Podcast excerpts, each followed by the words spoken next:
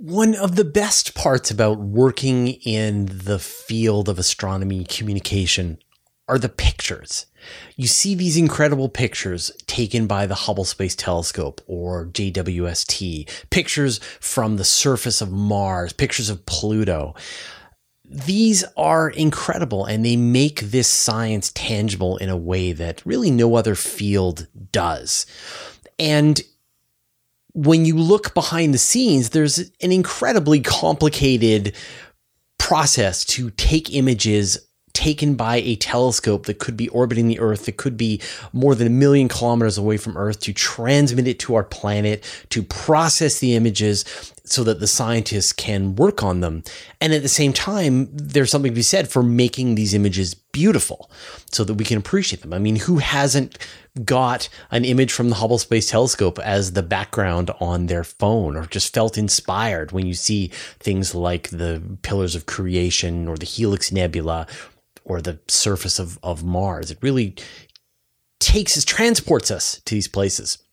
So it's a lot of work to produce one of these images. And I think the best person in the industry right now is a woman named Judy Schmidt. And she's not a scientist, but she is one of the most skilled and capable image processing processors out there. She goes through the Hubble archive, the JWST archive, as well as archives from other spacecraft and pulls in the raw data and then works with it in Photoshop to be able to produce images that are just objectively beautiful. And so I had a chance to sit down and chat with her. She's made some great tutorials out on the internet so you can learn how she finds the raw data, how she processes them, brings them into Photoshop, makes aesthetic choices about how they should look. We talk about that, some of the science that she's actually been able to get involved in, and really how you can go through this process as well. I think this interview is really important if you want to get into astrophotography, if you want to take pictures of space it's more important to learn how to process images than to take good pictures. Because if you take good pictures, but you can't process them, then you really can't make these images as good and as exciting as you know they can be. But if you learn to get really good at working with the images, then the final product will be really great. So, here is a great conversation with Judy Schmidt. We talk about all these and more. I hope you enjoy. Hey, Judy, how's it going? Hi, Fraser. It's going good. so, how did you get into this? Well, uh, about 10 years ago, ESA did this thing called Hubble's Hidden Treasures. And they provided some uh, resources like some tutorials and stuff, and mostly just let everyone know hey, the data are out here for any any member of the public in the world to go download and do whatever you want with them. You could make mouse pads out of them if you want, but anyway, once once I learned that, it was like, what? Really? I did not know. I thought, you know, I thought in order to get like make uh, space pictures, I would have to get my own telescope. Yes. Learn learn how to go to a place where there's dark skies, and I'm just like, oh, it would never be very good. anyway, so, so so you had been into space, and and wanted to do astrophotography, but didn't have the the gear and the and didn't know where to start. I probably never would have. Like, if anything, maybe buy some time on a remote a remote telescope of some sort but no i mean i i always like it's just it's expensive and you have to go and freeze your butt off. And i mean kudos to the people who who do that who actually sit with their telescopes out in the cold of night and take some really good astrophotos or I don't know, like people who just are so into it that they buy a whole like they build an observatory with with a retracting roof and everything for their telescope. So that's amazing. well, the, the hilarious part about this is like I you know, we did a sort of like a, a session on the telescope that I'm using. And it was, you know, it was good. We got some great pictures, and you were able to make some really nice, nice images out of them. But in the in the end, you're like, "This is pointless. I have Hubble," and right? I had no argument for you. I was like, I I like Hubble and JWST now. I just get really lost in exploring all the the beautiful pictures yeah. that come down from them. Yeah, yeah. So and so then you so you you worked on this project for the European Space Agency. So what what were they looking for you to create? Well, it was a contest. So they they just wanted people to go into the archive and find things that were never posted publicly as an image release by them or you know space telescope before and i won third place there were obviously some other people who knew what they were doing uh, better than i knew at that point because yeah. i was i had just started uh, some other people who had joined in they they had already done some processing and they kind of knew how to like look for things in the archive and i was just like the first thing i did was I'm like I'm staring at the search bar. I'm like, what do what do I even search for? So I typed in cat. I like cats. Okay, so, and for that's awesome. Something actually came up when I searched for cat. I yeah. didn't think it would, but it did. It turned out to be that Cheshire cat gravitational lens. Yeah, so cat actually pulled up the Cheshire Cat, and that actually eventually turned into a semi-famous like gravitational lensing hmm. system hmm. because it does look like a smiling face in space. CNN even posted it, not my picture, but later on when I, I think ESA did a version, they they put it up, and it was way better than mine because I mean that was my first ever picture. Later on, I did redo it, and like the redo, I'm like, super happy with, but you know, it, it did not it, it, did not gain any fame. Yeah, but, know, it's there. Now, what was your experience with image editing tools, working with astronomical files, and so on before that? I I was very knowledgeable. I'm I, I'd already been working in Photoshop ever since you know I was a high school kid and I could pirate the program.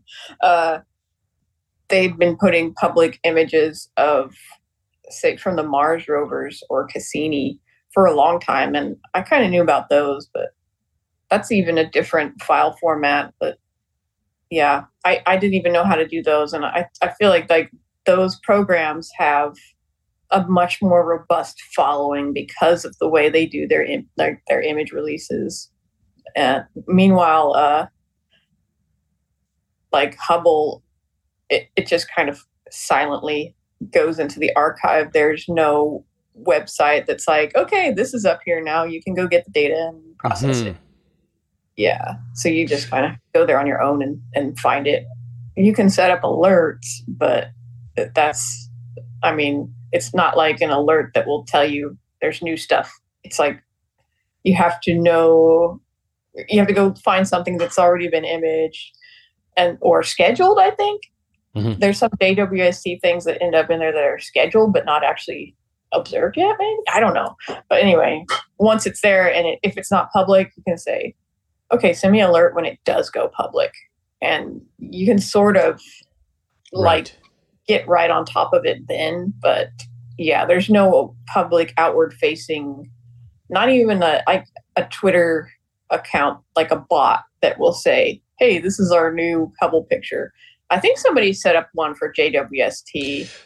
There's a there's a bot that tells you what Hubble is looking at, what the target is, and and Webb will release a schedule of all of the targets for the week. So this week, while we're talking, they're imaging uh, Fomalhaut, which is a star, the Eye of Sauron star that people have probably seen, and they're also imaging like a brown dwarf, and they're imaging a, a pretty cool galaxy that Hubble has taken some pictures of, Edge on and but we won't see the data for those for another year.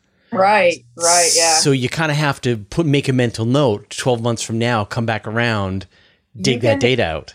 you can go in the archive and like select them all and then say let me know when these go Mhm. public but Yeah. yeah. Yeah. you have to go in and do that first It's hard to explain, but I guess like because my job is as a journalist. And so I have become very familiar with the way the machine runs, where a researcher puts together a proposal to NASA to, or to the folks at the, at the Space Telescope Science Institute. They get time on Hubble, they do their research, they get their data. A year later, or at some point, they write their paper, they publish the results. Someone at their university thinks that's cool and wants to write a press release about it. And if they're lucky, somebody knows what they're doing with images and is able to pull out some interesting images out of their research work and and, and attach it to the paper and that might help them get more more results and then and then at the same time there is people at STScI who do image processing when they find really cool pictures and they'll release those as press releases as well. So you you kind of have these two trains of of images that are coming out of of Hubble and you've got a similar situation with Webb. You got the people at Webb who are going like this is a cool picture. This shows how cool Webb is, but you've also got a university that's producing a press release and whatever. But you're a completely third party. You are just looking through archive data that in many cases nobody has looked at beyond writing a scientific paper about it with right, an yeah, I feel artistic that eye. The astronomers themselves, they're they're always paying attention to their favorite topics and objects. So yeah, they're but that's a relatively small circle. I mean, arguably, it's the most important people to look at it. But I, my favorite thing is I'm not even looking for what they're looking at necessarily. Like I, I have a very broad interest. I'm not super specific, like, oh, I want to look at just AGNs, or I want to look at, at just planetary nebulas, or just uh, new newly forming stars, or just planets, or even one specific planet. I'm just like, I'm going to look at an image and whatever I see, I and a lot of times I'm pulling in old, like, because I want all the data right. I don't just want my observations. Well, I'm not making any observations, so I have no like I'm no I have no bias for like oh this is my brand new this is my little baby that you know I Mhm. got Hubble time on and so I just pull it all in. I say okay I can use this and this and this and this and a lot of times I get to see like weird little like faint I don't know if they're stars or brown dwarfs or like like the faintest little stars that are just like moving in the picture and I and I wish I knew more about them but like it's it's proper motion of stars in the galaxy. It's funny the way once you get to like Hubble's level of resolution you can just see the galaxy is moving. Mhm. it's not stationary at all and it while it's cool it also does pre- pre- present some like processing challenges. If the if the star happens to be very bright and very fast moving then it can like really make the image look funky Right. This was this was an image that I saw that you had done recently, where you had had compared the Hubble data to the James Webb data, yes and the, yes some of the stars had moved so much that it made it difficult to line everything up in the image for you. oh yeah i mean it's it's almost guaranteed that that if there's 10 years difference that they've moved there's at least a few of them that have moved a lot Wow. and yeah. Some of them are moving so fast that it, it only takes a couple of years. And you can notice i mean usually a couple years you're you're safe but yeah you'll it, like just a few pixels makes it difficult to get really a good alignment though. But I think about this like it's very strange to me that you'll have a researcher scientist who will be working on a galaxy that is you know subjectively very beautiful. The and and and could be this and, and is has a nice resolution it's been captured in a way that is very aesthetic and for them they just want the spectroscopic data on the active galactic nuclei and add it to their data field add it to their database so and then move on and and they don't spend any time thinking like wow that is an amazing galaxy i think that's so do. beautiful you think In fact, they do I know they do. They do. They absolutely do. I think there it, it would be a very rare astronomer who doesn't hmm. actually take a moment to be like, oh wow, you know, because that's kind of like what gets them into it. You and yeah, there's the well, I really just need to get get this paper done and get these measurements taken and do the science.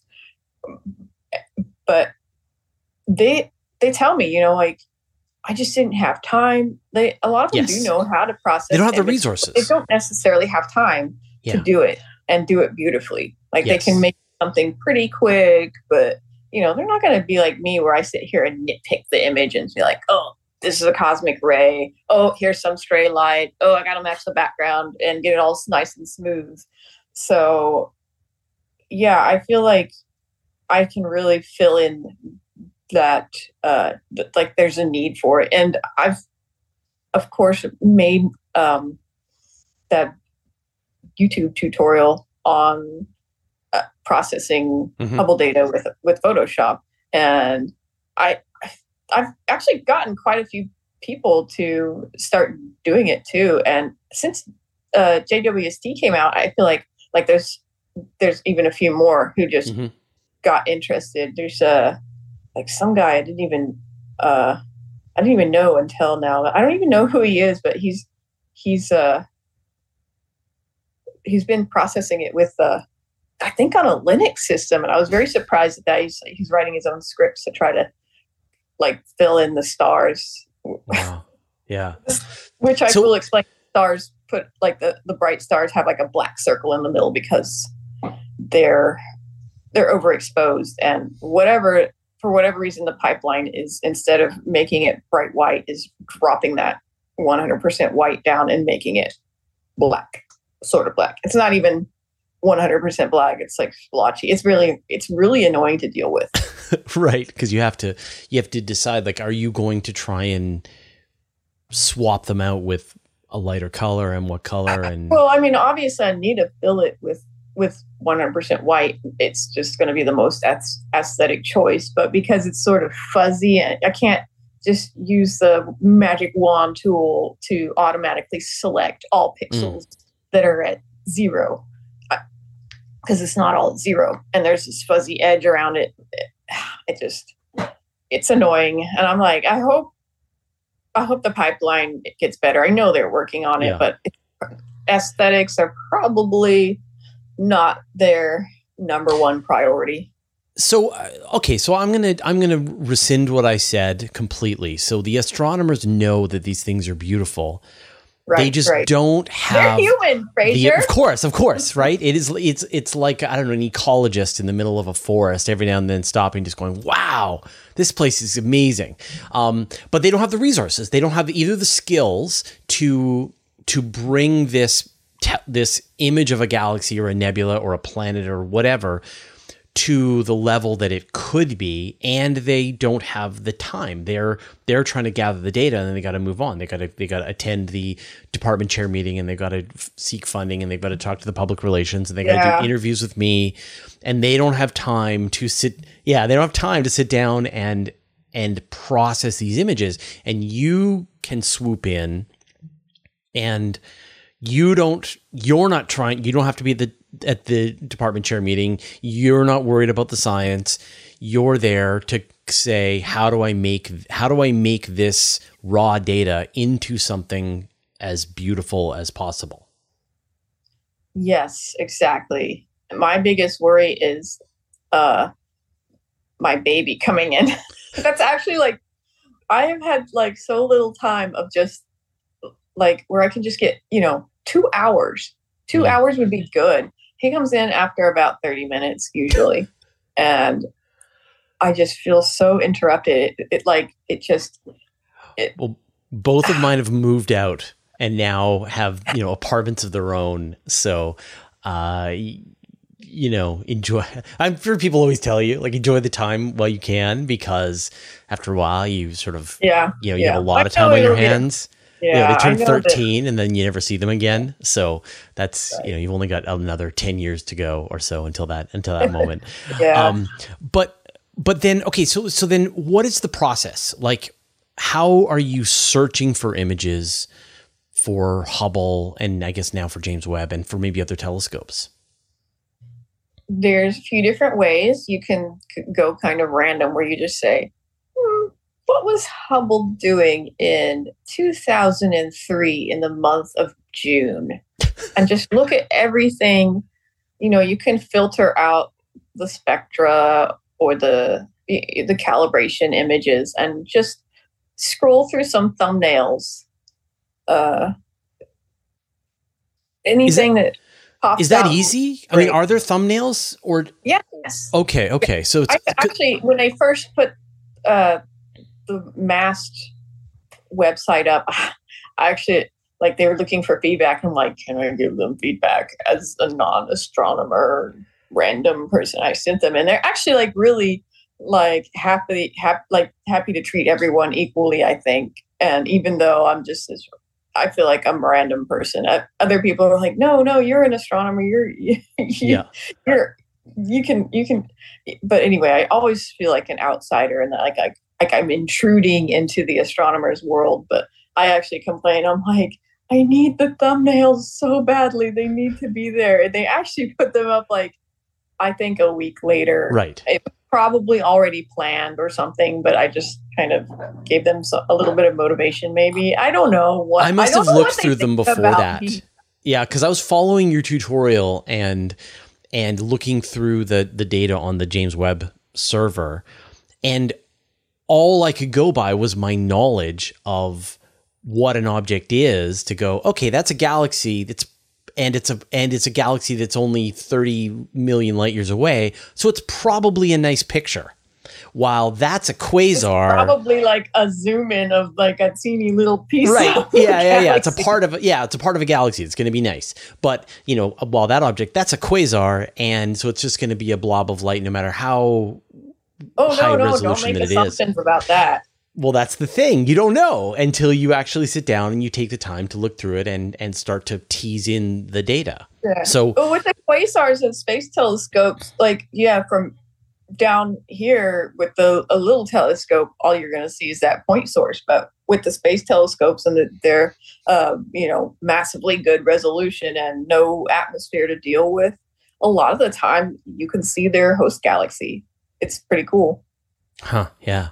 Um, okay, fine. Th- th- fine. Quasars are interesting. no, no, no, it's fine. It's fine. Gal- Like the point is, like, I guess the, the point is you can't see the thumbnails of the little of the little objects, but now you can, thanks to You you. You've you've encouraged them to provide thumbnails. Well, I don't think it's thanks to me. I think they would have put it up eventually. I was just Sure. like- I just remember that day when I emailed them and I was like, I need the thumbnails, please, please, please. This is so hard without them. Yeah. yeah, yeah. HD six one four. Like, is that a star? Is that an interesting star? Yeah, I can imagine looking looking through that that that data. So then you go through Hubble archive data, James Webb data. Are there some other resources as well? Because that, like the European Southern Observatory has a beautiful archive system as well. I don't. I I'm not as familiar with that. I kind of stick with what I'm familiar with.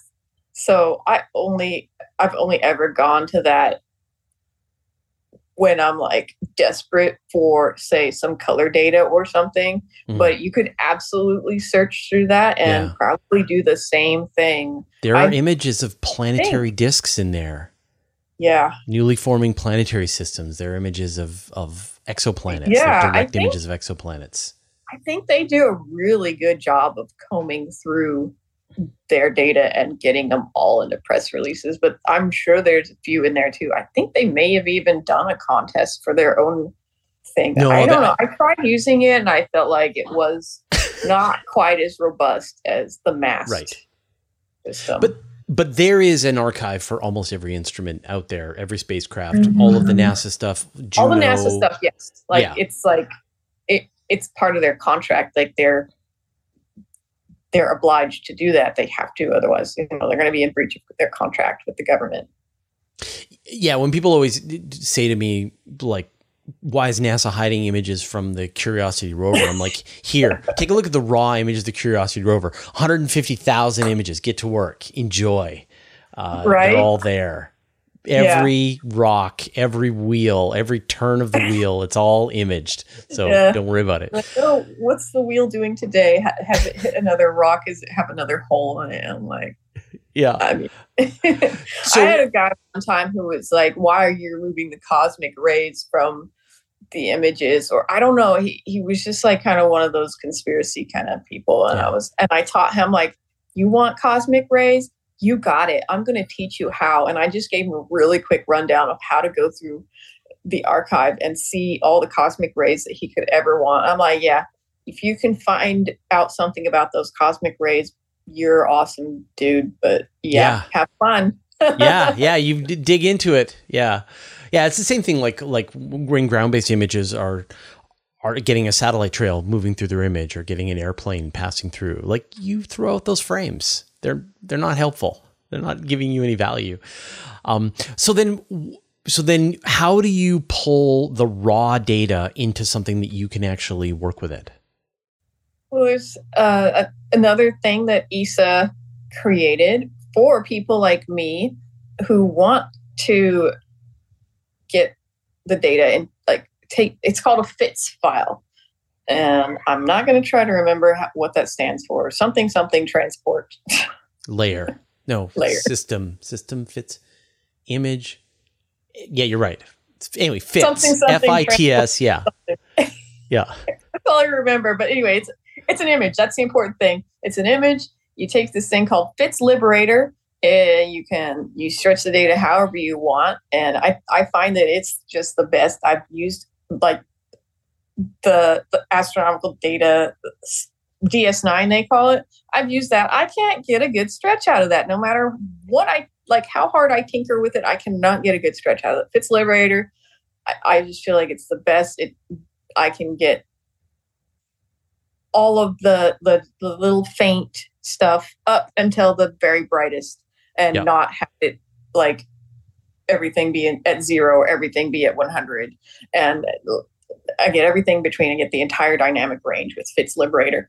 I save it as a tiff. You can save it as an 8-bit tiff which it's not very good. Like it'll work if your computer is slow but i usually just work with 16-bit uh, you can save it as 32-bit but your computer will will just be like what are you doing to me? Right, this right. is too hard. Yeah. but uh, your computer will tank. So i 16-bit is hard enough and good enough. So then you can open it with photoshop. And what are you what are you opening out of that in Photoshop? You're getting separate layers of the different colors. no you get a black and white image. Uh, it's it, with jwst it's not even aligned. You're going to get it at different scales like because with miri you're going to get something that's like much lower resolution right? Because because the wavelengths are getting longer with miri and then with NIRCam, you're getting a higher resolution and then you're going to have to like scale the miri data up to match that near cam. and then it, the way J, JWST works is like the cameras just kind of have like just a little a little bit of rotation so every single picture like it's not maybe the pipeline will fix this later maybe not i don't know if, i don't know what their plans are with that but with it it's just the, the raw data well quasi raw because it's already gone through the pipeline right? And, and so it's not technically raw at that point but it's what it's close enough to raw that we could call it raw. But yeah so each little filter is going to be like slightly off another slightly off and then maybe a little bit off that way. So then you have to align each black and white image and once they're aligned then you can start deciding which channels you want those filters to uh, to be seen through like you want the Miri data to be in the red channel, and then maybe the Miri, uh, Miri the NIRCam data in the blue channel. Then maybe you've got something in between that can go in the green channel. But if not, that's fine. Then you can just do a two color image. And uh, right. And so this idea of like the Hubble, like when people think about classic images from the Hubble Space Telescope, like they think about things like the pillars of creation. Um, and of course, today, did you see I know. picture of that Yeah, we today? just got the pillars of creation from Webb. So did I'm you work on that? Or so many stars. I'm Yeah. um, like, it's been a and- storm. And so those are multiple images captured by Hubble, recorded in black and white on different filters that then somebody is assigning different colors to those different filters to produce an image that looks like it's full color. Do, do you think people realize how much this is open to interpretation in terms of color choices by image processors? Some people do, but most people are probably we've tried. I mean, there's been a lot of outreach trying to explain it. So, I mean, some people uh, more more than used to know that you know it's it's been processed and this is not how your eyes would see it especially with you know JWST and all the infrared they're they know i can't see infrared light and the most they know about infrared is it's like uh, night vision cameras or you know when you see those uh, temperature uh, yeah, I know what you mean. Where you, you see like a like a heat, yeah, well, the infrared yeah, camera, you're seeing heat. Yeah, like, yeah, So they're like, I don't know. It's I know like that. It's ever since like Chandra, Harvard, the Harvard people have been trying to figure out how to best explain it to the lay people, and they've come out actually with uh, they have this whole aesthetics and astronomy thing where you, you can read their papers that they've published explaining what worked best and what didn't work. And they find that it's best to just call everything light, like X ray light and infrared light and visible light, and try to say, like, compare it with it. Like, obviously, with Chandra, since they're X rays, they can just say, when you go to the doctor, you get an X ray and they take a picture of your bones. And you know that you can't see that with your own eyes, but a special camera can. And you know that's a photo, just like what you could take with your phone or something. It's just a special camera that does the special wavelength that you can't see. And I think that helps people a lot because they're very familiar with X ray photography in that regard because of medicine. And so then it's just another step up to say, and now we do this with infrared too. And that's just, you know, the other direction on the, the can't even say really electromagnetic spectrum because everybody learned about it in high school, but not necessarily everybody figured. I mean, electromagnetic spectrum, that just does not sound like light. Electromagnetic. That's like yeah. a zappy, a zappy magnet. That's that's right. That's almost like a solid like I have a magnet in my hand and it will electrocute me. That's what it's. I yeah, but like it sounds like this idea that, that radio yeah. waves and microwaves and infrared and visible light and ultraviolet and x-rays and gamma rays they're all the same thing they're just different wavelengths of the same radiation and i think it's become a lot more useful for people to understand this because what webb is doing is it, it's observing galaxies that were visible but now have been pushed into the infrared because of the expansion of the universe. Yeah, and so, that's what's really cool about the deep ones. The, yeah, and so when you're taking an image, when you're when you're showing off an image of a galaxy that was taken by Webb, you're you're kind of trying to reverse time. You're you're pulling in these images at infrared wavelengths and then you're kind of going, but if you could see this galaxy with your own eyes today, this these are the colors that you would see. How how do you sort of approach right. that? Like if you can go far enough back, I, I don't even think like JWST hasn't even really done a true deep field yet. Not yet. Unless no. it's uh, yeah, unless it's a uh, you know proprietary. But I don't. Yeah. They're working on the Cosmos Web is one of the main surveys that they're doing, and they've been releasing that in, in bits and pieces. But there but there are plans to do a a JWST version of the deep field. Yeah. Yeah. So, yeah, that's really cool because by the time that light gets here, it's basically a visible wavelength, and, and it you can tell because when you process it, the the filters actually start acting like RGB filters. It's like, oh, mm-hmm. this one actually it comes out in it. It's like I don't have to do anything with the with the nearby galaxies, it's like you saw the uh, was it Seyfert Sextet or was no wait it was the other quintet, Stephan's quintet, right? Right, right. Stephan's quintet, yeah. They had to work really hard to get those to not look like all green and uh yeah, the green is the big problem. Like things things look really green a lot of the times. Like when you just go, okay, longest red, medium green, short blue. It's for whatever reason, everything just ends up Mhm. looking green. Like we get these weird green galaxies. So you have to work really hard to make it look aesthetically pleasing because everybody like when they see the green, they're just like, this galaxy is sick. Well, It's I, gonna- I think it's really cool. I've been I've been mentioning this a couple of times in some of the the QAs that I that I do that I think you have figured out the web palette, which is these eldritch horror sick galaxies, Yeah, that one. Uh, right? Yeah, that's actually something that I I when I have a difficult set of filters, I started doing that with the Hubble data. If you get that weird green hue, you can instead of doing RGB, do an orange and cyan, which is a two color image, and then start highlighting things and pushing it into that third color by adding, say, red for uh, you know the the longest wavelength like overlay that red on top.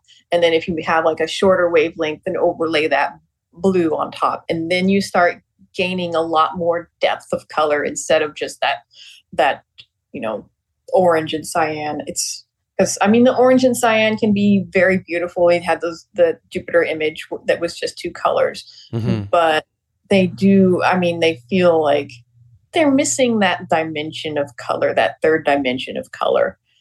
Because the, the green was just seriously it was just 50% of the red 50% of the blue combined together and now we we just made up green. It's and uh so yeah. It, to push that dimensionality of color and give it that extra like oh well, that's that's more like like i with the the eldritch horror as you call it like you can see these little dots of red. They look like like little berries or i guess you could say creepy eyes or something. But they give your eyes something to sort of like dart around and look at and focus on like mm-hmm. what, what are these things whereas if it was just orange and cyan you would not have those little highlights of color and they're not even like they don't change the image a whole lot and yet that tiny change makes a big difference aesthetically So, So- f- I mean, fundamentally, is that what you're doing every time? Is you're kind of going, what's my red? What's my blue? What's my green? A lot of times yeah like if i just stir it together really quick at first i'm like is this isn't working. Most of the time with JWST i'm like yeah this is okay. So then i will put it back to the black and white and i'll look study the each black and white thing and say okay well this one seems to be very detailed and i want to really like get this one to have the most him- impact on the image. And then I can look at others like, but this really highlights something different. Like what's going on over here? Like, so this does need to be in. It's just not like the main basis of like, say the the tone of the image. Like, there's there's like the there's color and then there's value, right? So for the values, you're you can really just look at like the black and white part and like when you see the entire like the strongest structure in the galaxy that's where i want my basis of the image. And then then you start focusing on the color. Well well that's what i do anyway. I don't know if other mm-hmm. people do but yeah. So it- it's a lot of going back and forth between the black and the white and then trying to get the color to not only make sense in a scientific way. Like if I just start throwing the colors randomly, uh, so, like scientists, the astronomers themselves are going to look at it and be like, "Why is it reversed?" Because they know they've looked at enough pictures. They're going to be like, "That's a background galaxy. It should not be blue." And this is confusing. And uh, so unless you put a big like thing in the in the description, be like, the colors are reversed here, which I really try to avoid that because then you have to explain yeah. it. But but I think about like when you think about some of these these objects, knowing the the the science of the of the object is is important. Like, um, you've got the like some of the galaxies. You know, we talked about the Eldritch Horror Galaxy. In this case, Webb is showing you the uh, the sun has, has shown up. Webb is showing you the the regions of star formation. And in the other kinds of images where the galaxy is a lot farther away, Webb is showing you regions that have been redshifted dramatically from what they were before. And so they're they have different meaning. Like you have discovered things in your image processing that have led to scientific discoveries. What happened? I think you're talking about the the crepuscular rays galaxy, mm-hmm. right? IC five zero six three, right? I, I, guess, yeah, but yeah. it, it, was the crepuscular rays. That was the that was the story that I remember. Right, that you right. that you saw something and said, "Is this a lens flare?" And then reach out to some astronomers. I never thought it was a lens flare. I was just like, like blinking my eyes, like, "Am I? Is it an optical illusion? Like, are my eyes actually seeing what they what I think they're seeing?" So yeah, I was just sort of like it's sort of like if you sit here with your morning coffee and you check on the what you check on the news, right? I was just looking at the archive and I was like, okay, I'm to basically just look at whatever happened in the past week. And I think it was Aaron Barth's his his survey of AGN, and I was just like, oh, those can be kind of neat. So I and I was like, this, this looks promising. This thumbnail. So I just took it into Photoshop, not knowing whether I'd get anything out of it or not. I, I already knew it's it's only one filter too. This it's like a snapshot survey, I think, and they don't even really get usually get like with snapshots. a lot of times it's just that's it. You get black and white, but sometimes I just post those black and white images because they're still beautiful. But anyway, as soon as I opened it in Photoshop, in Fits Liberator, I still couldn't see it. But when I opened it in Photoshop, I was like, there's like this faint, like cone shaped line. I'm like, that's weird. Because it doesn't look like it doesn't look like you know those uh like some galaxies can have the peanut bulge, right? Mm-hmm. I'm like, it doesn't look like that. It doesn't look like the X. Plus, I'm not viewing it edge on quite. So uh, I'm just like, what could this be? And I know it's an AGN because I, I knew that before I even downloaded it. So immediately I thought, could this be shadows? Could these be rays of shadows that are being cast by this bright nucleus? I don't know. So I'm like trying to temper my excitement of finding something that I've never seen before with realistically, because I've done this before where I'm like, oh, I found something neat. And then later on, it turns out I was wrong. So I'm trying desperately to keep telling myself, like, you're probably wrong, Judy. This is nothing, you know, you've done this before. And so I just like go post it to Twitter and then, uh, you know, see see what the astronomers who follow me, like who just happen to see it, see what they think.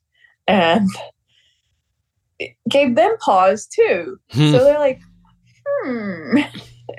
and a few were just like, oh, this is just, you know, and I still think some of them are, they don't think that it's actual shadows, but it is yet to have been really confirmed. They've tried, we've been trying a few, a few times now to get more Hubble time to try to confirm or deny whether or not they are.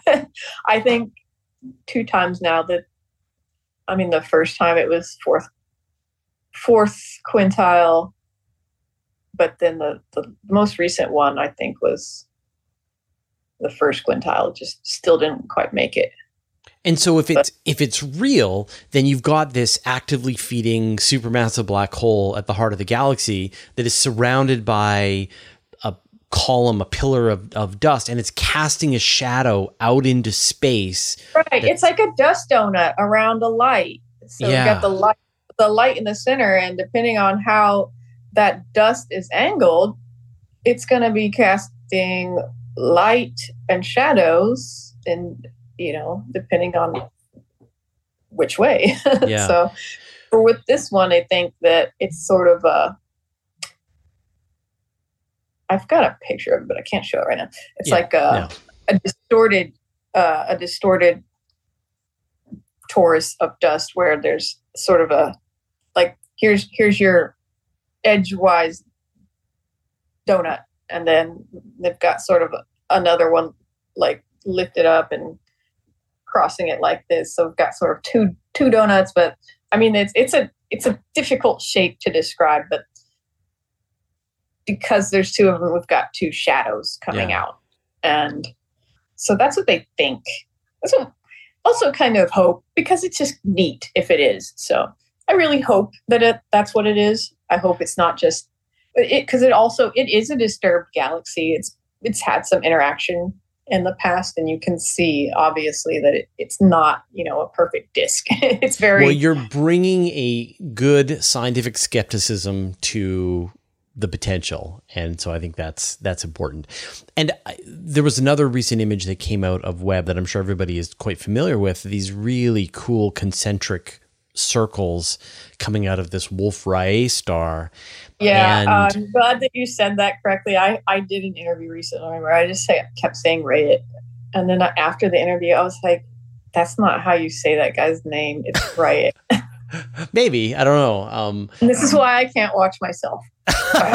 um, but but it's funny. So you once again, you were like, "What is this? What am, is this real? Am I seeing this?"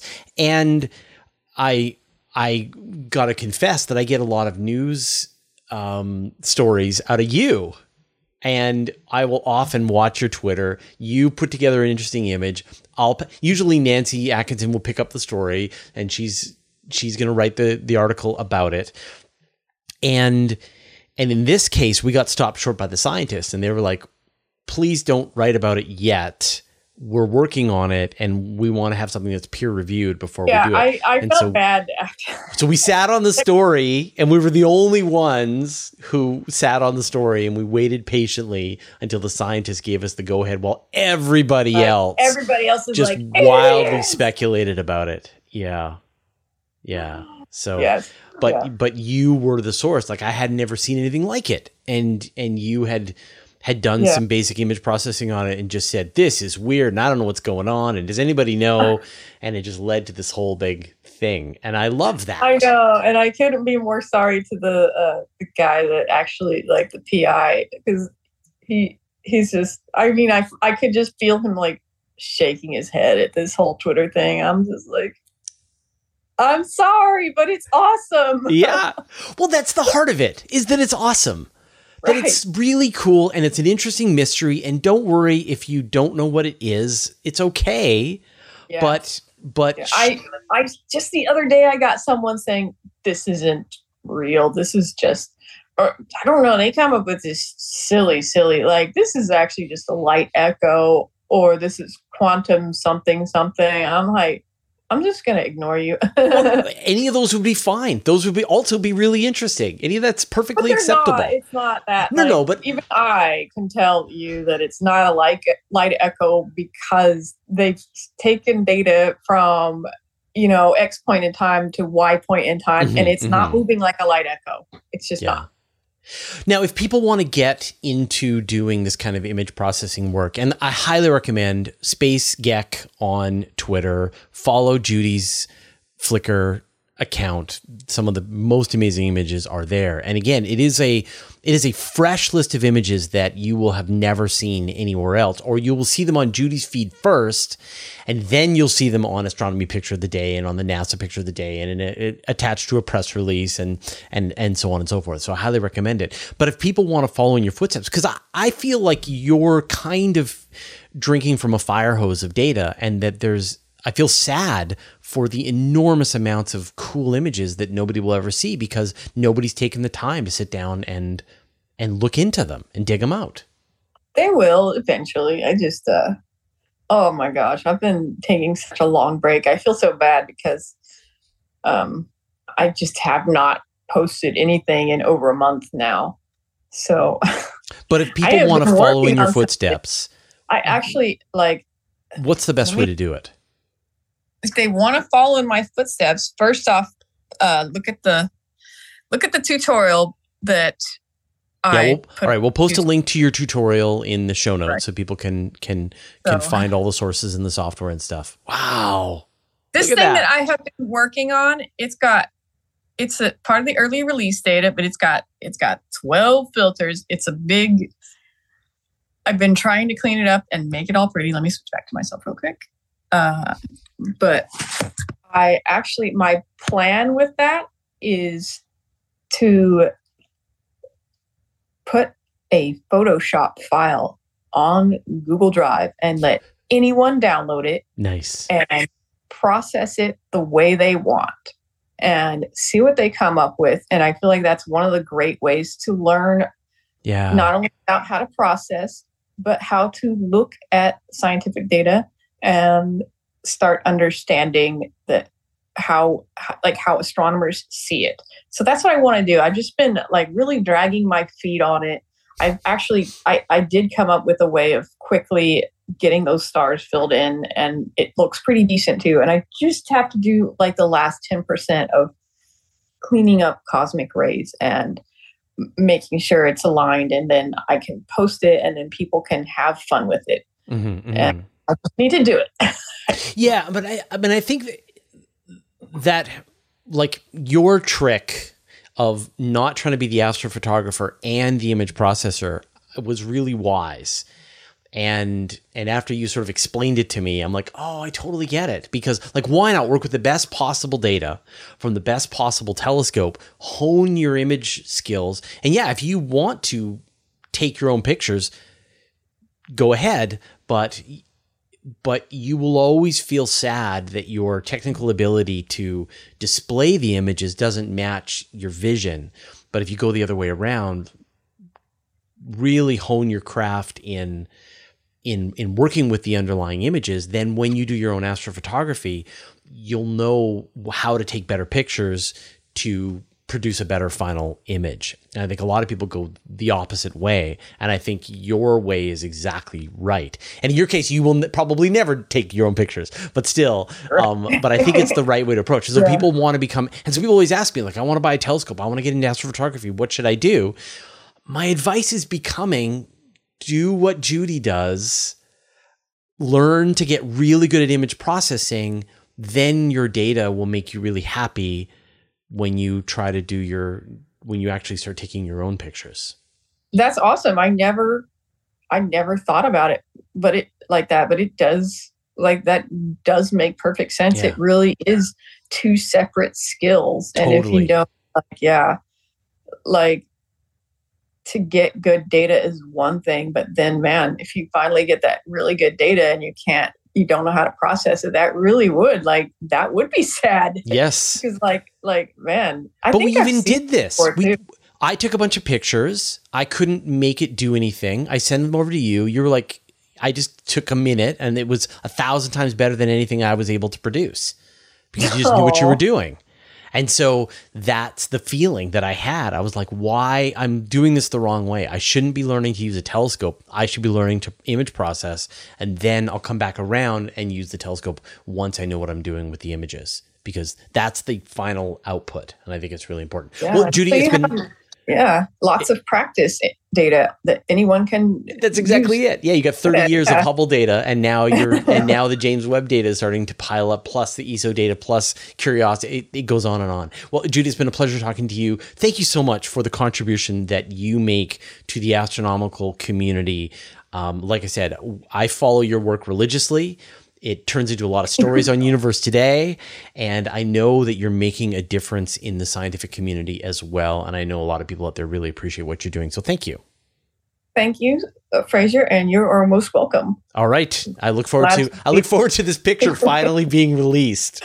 Right? Like, uh, maybe this will finally motivate me to go in and finish it. Awesome. All right, take care. was so good. All right. Bye, bye. You can get even more space news in my weekly email newsletter. I send it out every Friday to more than 55,000 people. I write every word. There's no ads and it's absolutely free. Subscribe at universetoday.com slash newsletter. You can also subscribe to the Universe Today podcast. There you can find an audio version of all our news, interviews, and Q&As, as well as exclusive content. Subscribe at universetoday.com slash podcast or search for Universe Today on Apple Podcasts, Spotify, or wherever you get your podcasts. A huge thanks to everyone who supports us on Patreon and helps us stay independent. Thanks to all the interplanetary researchers, the interstellar adventurers, and the galaxy wanderers. And a special thanks to Josh Schultz and Andrew M. Gross who support us at the Master of the Universe level. All your support means the universe to us.